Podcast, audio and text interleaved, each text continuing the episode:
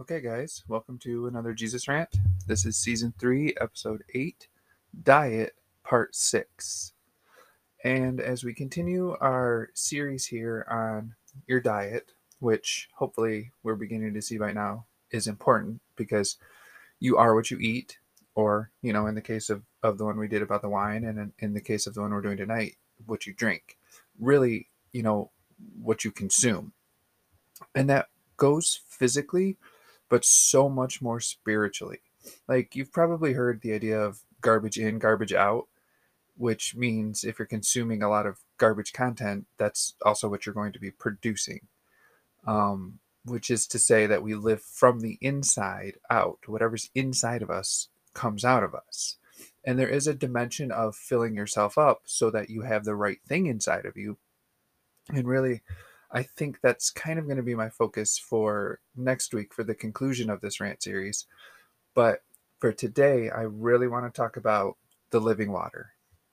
And like I've been trying to do, well, really for the three years that I've been doing these rants, and you know, uh, I officially started my ministry on October 10th, 2010, which luckily for me is very easy to remember because it's 10 10 10 so really, it's been about 13 years that I feel like I've kind of been banging the same bell over and over again about just who we are, which is who we are in Christ, which is who Christ is in us, where we are, which is seated at the right hand of the Father in the in the position of power in heaven, and why we're here, which is to experience this gift that we've been given by giving it away, by sharing it and you know that's why I wrote the Answer trilogy.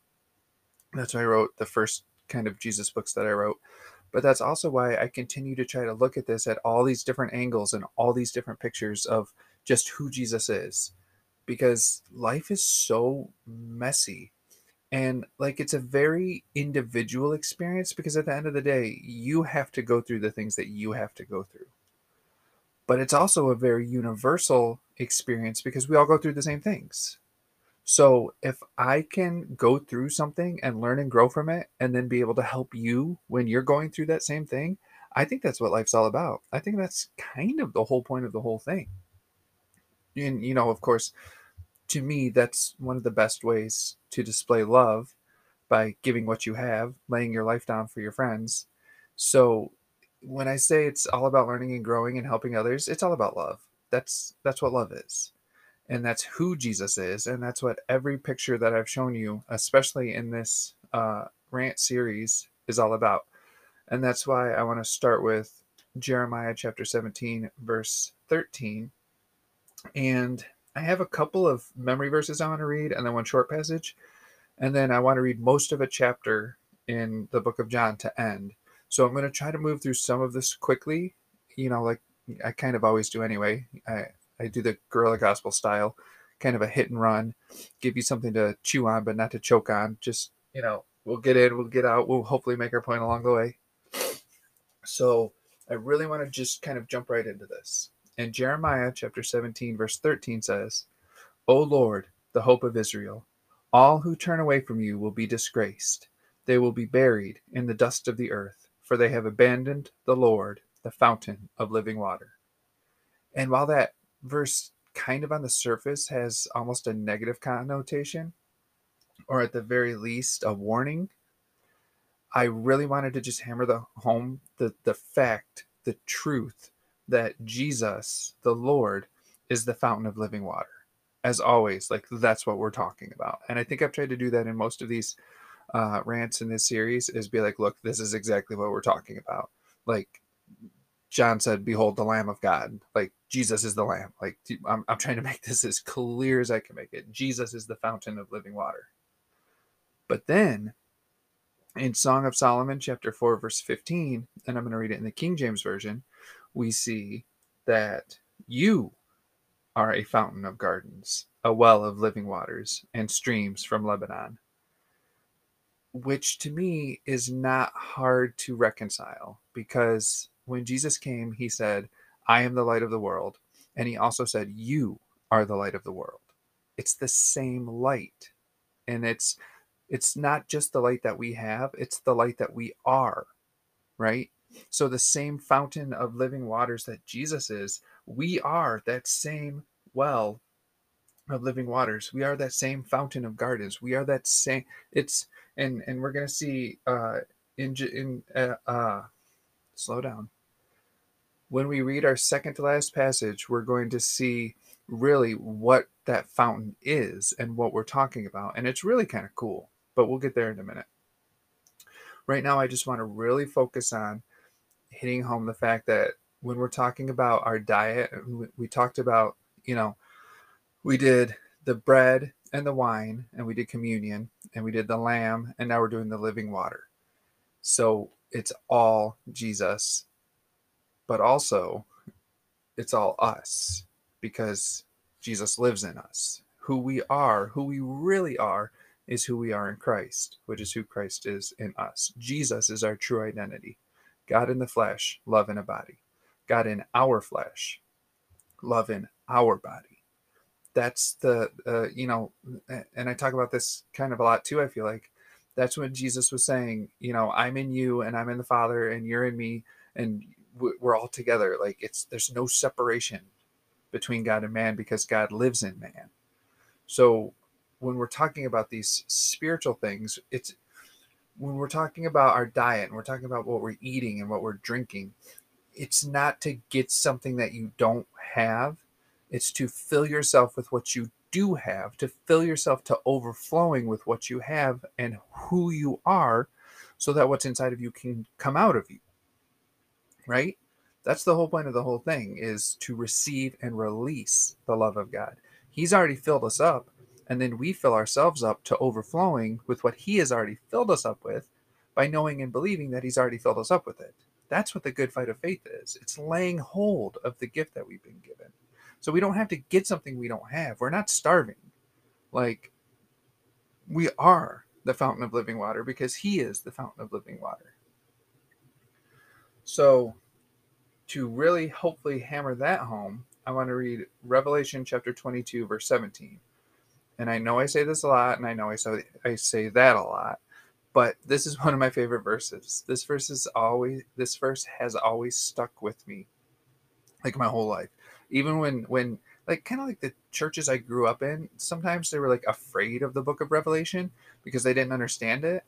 And I almost like I think that's wise. Like if you don't understand something, don't pretend like you do, and certainly don't try to push it on other people when you don't know what it means. Like if if you feel need the need to leave something alone, leave it alone. But when I was doing my read through the Bible once in a year, every year with my grandma, of course, I read the book of Revelation. And I read it over and over every year. And then we would talk about it. And this is one of the verses from Revelation that always stuck with me. And I always thought, this is what this is this is the this is why to me the Bible is not scary. Revelation is not scary. Because there's things like this in Revelation 22, 17. The Spirit and the bride say, Come. Let anyone who hears this say, Come. Let anyone who is thirsty come. Let anyone who desires drink freely from the water of life. And I've even heard this kind of preached in a in a, in a scary way, and I'm like, don't do that, because if the the Spirit and the Bride do not say come or else, it's not turn or burn, it's not get right or get left, it's not a way to scare people into doing what you want them to do. It's an invitation. It's like the Spirit and the Bride are ringing the dinner bell, saying, "Come and get it." Anyone who's thirsty, come. It's not saying come get this or else. It's saying if, if you want it, it's here. It's available. We have it for you. You don't have to look anywhere else. You can go straight to the source. And you can let let anyone who desires drink freely from the water of life. Like it's here for us. And all we have to do is thirst for it. And all we have to do is drink freely of it. Like there's no hoops to jump through. If you're thirsty, drink the water. And then it will quench your thirst. And then you will have what you need to experience this life the way that you're supposed to experience it. And the reason that I say it that way is because of John chapter 7, and I'm going to read verses 37 through 39. And the heading in the Bible of this little passage says, Jesus promises living water. And it reads, On the last day, the climax of the festival, Jesus stood and shouted to the crowds, Anyone who is thirsty may come to me. Anyone who believes in me may come and drink. For the scriptures declare rivers of living water will flow from his heart. When he said living water, he was speaking of the Spirit, who would be given to everyone believing in him. But the Spirit had not yet been given because Jesus had not yet entered into his glory. Man, there's a lot here, and it's all so good. Anyone who believes in me may come and drink. It's that simple. Anyone who is thirsty, come to Jesus. Anyone who believes in Jesus, get you some living water. And it says, For the scriptures declare, rivers of living water will flow from his heart. That's where our living water flows from. That's where life flows from. It flows from the heart. It's the deep calling out to the deep. It's the light in me connecting to the light in you. It's my heart connected with your heart because really it's God's heart. His heart beating in my chest, his heart beating in your chest. That's how we connect. That's how relationships are built. It's with love. It's from the rivers of living water flowing out of our hearts. And there's another translation, I think it's the King James, that says that the, the rivers of living water will flow from your innermost being. Because this is who we really are. And again, when he said living water, he was speaking of the Spirit. So the living water is literally Christ in us. He is the fountain. We are the fountain. We are the fountain because He is the fountain in us. It's His Spirit living in us. And I really like it. Just, you know, kind of uh, pedantically or kind of uh, linguistically, it says, when He said living water, He was speaking of the Spirit who would be given to everyone believing in Him. It, it the Bible identifies the Spirit as a as a who and not as something like it's it, it's jesus that's what this is right? We are, uh, I've heard it said, and I have some probably kind of complicated thoughts about the soul that I'm not going to get into right now. But I've heard it said, we are a spirit, we have a soul, and we live in a body, which, you know, I can, I can get with that. I, we are definitely not our body. Like our body is like the vessel that carries the, the important thing. And the important thing is the spirit. And the spirit is Jesus. That's who we are. That's our true identity. God in the flesh, love in a body. God in our flesh, love in our body. It's His Spirit living in us that quickens us and gives us life. And then that river of living water flows out of our hearts. It flows out of our innermost being. It flows out of the abundance of our hearts as we fill ourselves to overflowing with it simply by knowing and believing that it's in there, that He has given it to us. And again, it's free. It's free for anybody who wants it. Anyone who is thirsty may come to Jesus. Anyone who believes in Jesus may come and drink. That's it. That's it's, it's that simple. And that's how simple everything is spiritually speaking. It's all about Jesus, believing in him. And the best part about that is and I think I'm going to do another. I'm sure I've done it before. If not a rant, I know I've preached on this before. Back when I preached at a, a you know traditional church. Faith my faith only needs to be able to get me to Jesus. And then his faith makes everything possible because he is the one with perfect faith. He is the author and finisher of our faith. He is the one we believe in him, and that's all we need to do. And then he steps in and takes care of everything else. So all we have to do is, you know, hitch our wagon to the right horse, and then we're going to win the race. Like it's that simple. Believe, come to him, believe in him, and drink. Whoever is thirsty. Whoever hears this, and, and I like this in Revelation 22, where it says, Let anyone who hears this say, Come. We hear the message and then we repeat the message. We're witnesses. Witnesses can only tell you what they hear or what they see or what they experience. And we are witnesses for Christ. We don't have to make up good things about him. We just have to tell people what we've been through and what we've experienced and how he's been there for us and how he's helped us. That's all we're ever required to do. Love one another as God loves us. That's the new commandment for the new man.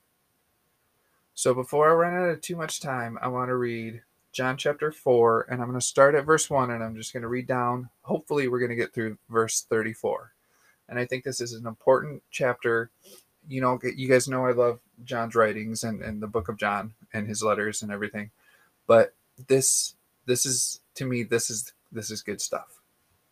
So, John chapter 4, starting with verse 1, And the heading is Jesus and the Samaritan Woman.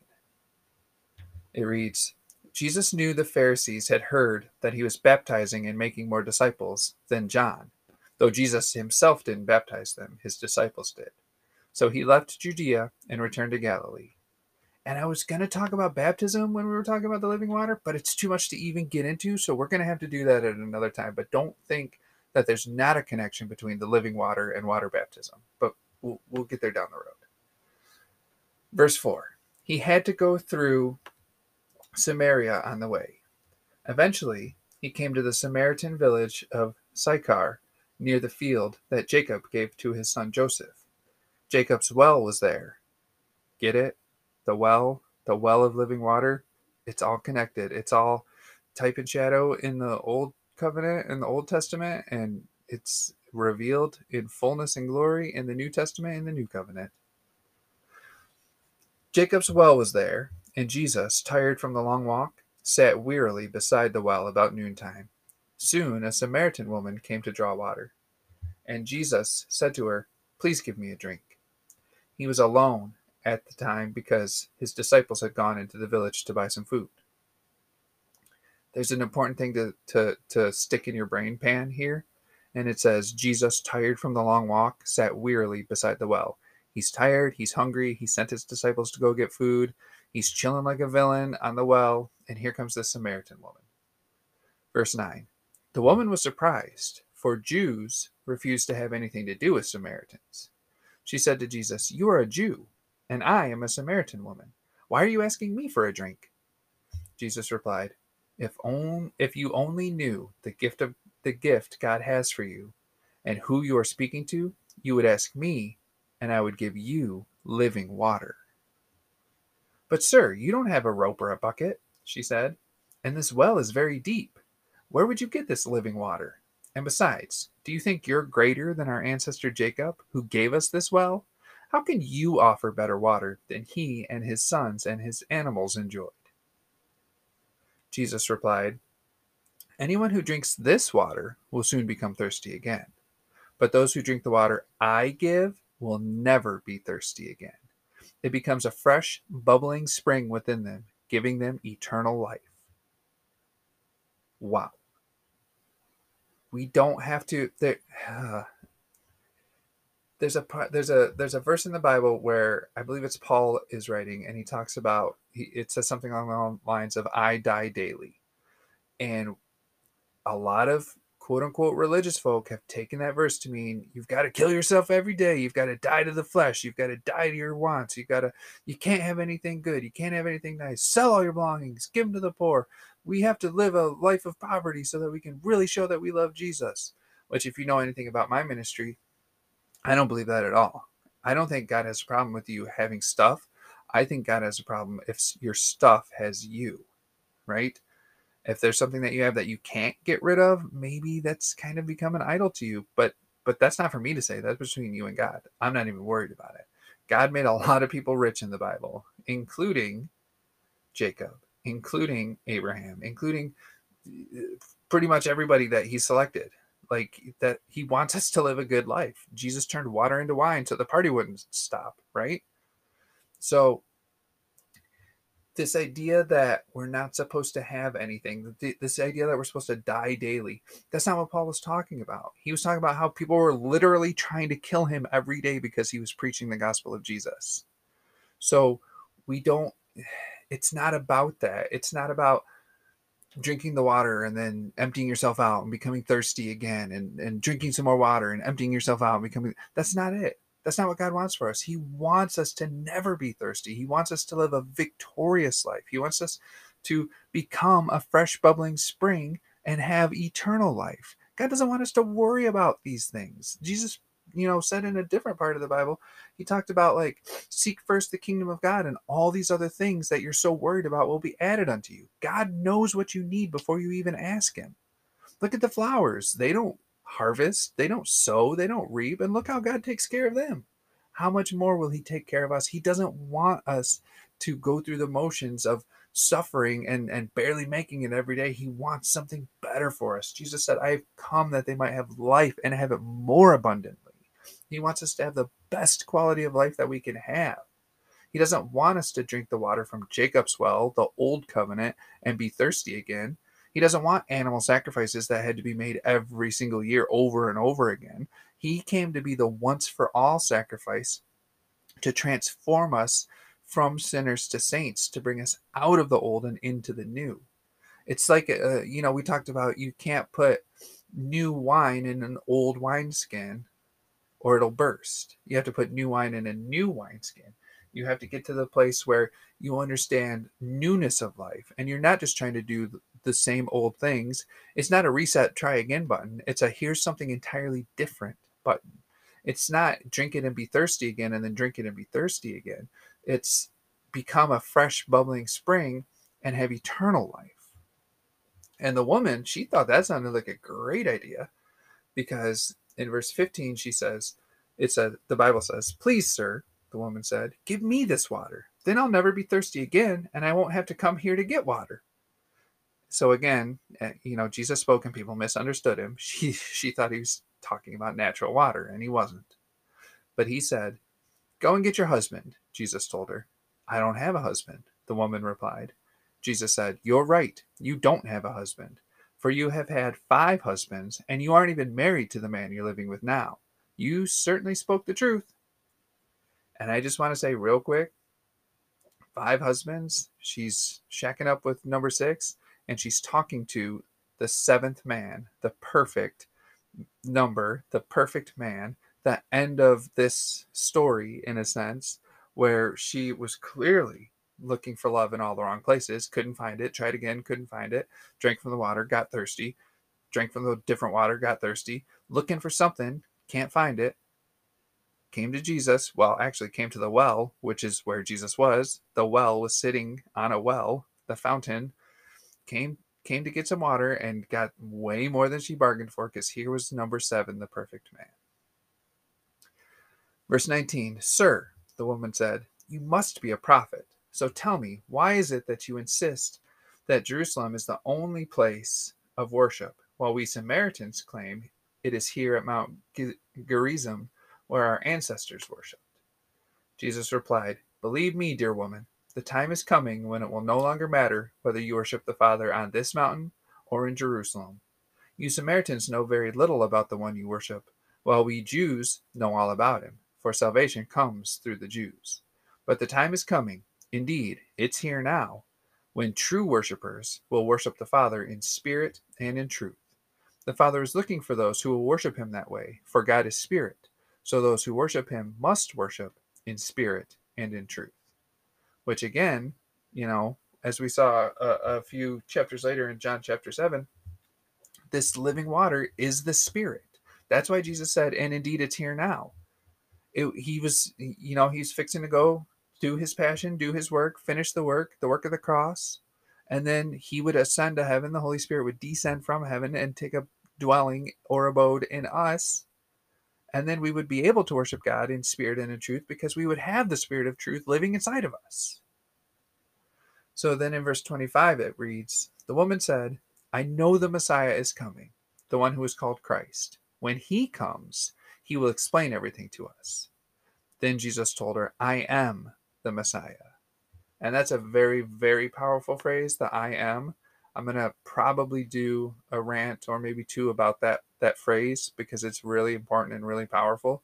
Knowing who you are is, you know, uh, even even in a, a lot of literature and a lot of like pop culture, if you know someone's name, you have power over them. Even all the way back to like Rumpelstiltskin, right? So knowing who you are, knowing your name, and really biblically speaking, your name is your nature. Knowing who you are is so powerful. Because if you know who you are, you don't have to try to be someone you're not. You can embrace who you are and you can be who you are. Verse 27 Just then his disciples came back. They were shocked to find him talking to a woman, but none of them had the nerve to ask, What do you want with her? or Why are you talking to her? The woman left her water jar beside the well and ran back to the village, telling everyone, Come and see a man who told me everything I ever did. Could he possibly be the Messiah? So the people came streaming from the village to see him. And that's interesting because what did Jesus tell the woman? You've been with five. You you've had five husbands. You're with number six, and to her, come and see a man who told me everything I ever did. This this quest for love, this this thirst for love, this need for love is so powerful in our lives. Even if we can't, you know, really define it or be uh, kind of self-aware enough to to realize it or admit it. Uh, one of my other favorite verses, I know, is that it's something along the lines of it says, either way, Christ's love controls us. And I 100% believe that. Because either you know Christ's love and you do everything you can to share that love, or you don't know Christ's love and you do everything you can to try to get that love. I think this woman was said that Jesus told her everything she ever did because, in her opinion, all she ever did was look for love. And she was looking for it in all the wrong places and she couldn't find it and she kept getting thirsty again and going to the well again or a different well, looking in all the wrong places instead of coming straight to the source, which you can't come to the source unless you know the source. Faith comes from hearing and hearing from the word of God or the word of Christ or the word about Christ, which is Jesus, which is love. We love because God first loved us. It's not something that you can go and find, it's something that has already found you you just need to know it and believe it. You need to hear that still small voice inside of you that says, I love you with every beat of God's heart in your chest. So everything she ever did was look for love, and she couldn't find it. And then Jesus said, I have the water that you're looking for, the living water. I have the spirit. I have what you need. I have your true identity. And then verse 31, it goes on and says, Meanwhile, the disciples were urging Jesus, Rabbi, eat something. But Jesus replied, I have a kind of food you know nothing about. Remember when this story started? He was tired, he was weary, he was hungry, he sat down on the well, and then all of a sudden his disciples come back with food and he's not hungry anymore. So what happened? Well, verse 33 says, Did someone bring him food while we were gone? the disciples asked each other. Then Jesus explained, My nourishment comes from doing the will of God who sent me and from finishing his work. When you give what you have, you experience what you have. If you want to feel forgiveness, forgive someone. If you want to feel mercy, be merciful to someone. If you want to feel grace, give it. That's how this life works. And I think that that's how we really that's how things are real. Like I always bring it back to like like if you if you watch your favorite movie, you'll enjoy it because it's your favorite movie. If you watch your favorite movie with someone else, you'll enjoy it more because you're sharing that thing that you love, and that makes it more real and that makes it more powerful. And that's what this life is all about because to live is to love and to love is to live you can't do one without the other and you can't have one without the other. They're not just connected, they're the same thing. So, in order to really nourish ourselves, we do that by ministering. We do that by doing the will of God.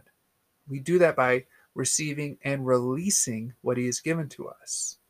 What's so important about our diet? Eating, of course, but but but but that's only step one sharing a meal, right? When we talked about communion and community and getting together and uh, you know sharing our experiences and building each other up and being there for each other and all those great, wonderful, awesome, godly, holy things, it comes from we nourish ourselves by ministering to each other. We feed on what we have by giving it to each other. And that's what this water is about because we're not thirsty anymore. We're bubbling. Why would we need a bubble? Why would we need to eh, get the water stirred up if we've already drinking it and we're not thirsty anymore? So that it will come out of us, so that we can share it, so that other people can have it. We make it available to others, and then the Spirit and the bride working together say, Come. And it's not come or else, it's come and get it. It's look how good this is. I'm not thirsty. I've, I'm taken care of. So now I can help make sure you're not thirsty. I can help take care of you. All right. So that's what I wanted to say this week. And I hope it encourages somebody because it's encouraging to me. Like I'm fired up this week. I feel it. I know I had to keep slowing myself down. But next week, we're going to do a conclusion episode for this rant series and hopefully kind of put a bow on it, and then we'll move on from there. Thanks, guys. Okay, well, if you enjoyed that, I want to invite you to check out my website, jesusrant.com. You can get my daily rants on there. You can uh, get the my books that I've written on there. They're also on Amazon. I have an author's page on Amazon. Um, I've written a lot of books. I'm pretty proud of them. You can order them. I try to keep them cheap because I don't like to pay a lot of money for books, and I don't think people should have to pay a lot of money for mine. So check that out. Um, if you want to support the podcast itself, you can find it on anchor.fm. If you just search for Jesus Rant, um, you can support it monetarily. You can support it by uh, liking it, sharing it, subscribing to it, and you can su- you can support it. Excuse me by word of mouth, by telling people about it, uh, helping other people listen, find it, and listen to it. And uh, thank you once again, as always, for spending your time to listen to it, to uh, to help me to get the word out, which you know, as we know by now, is is my heart is just getting this word out. Word Without Walls Ministry. Um, so just thank you for your support. I love you, and there's nothing you can do about it. Amen.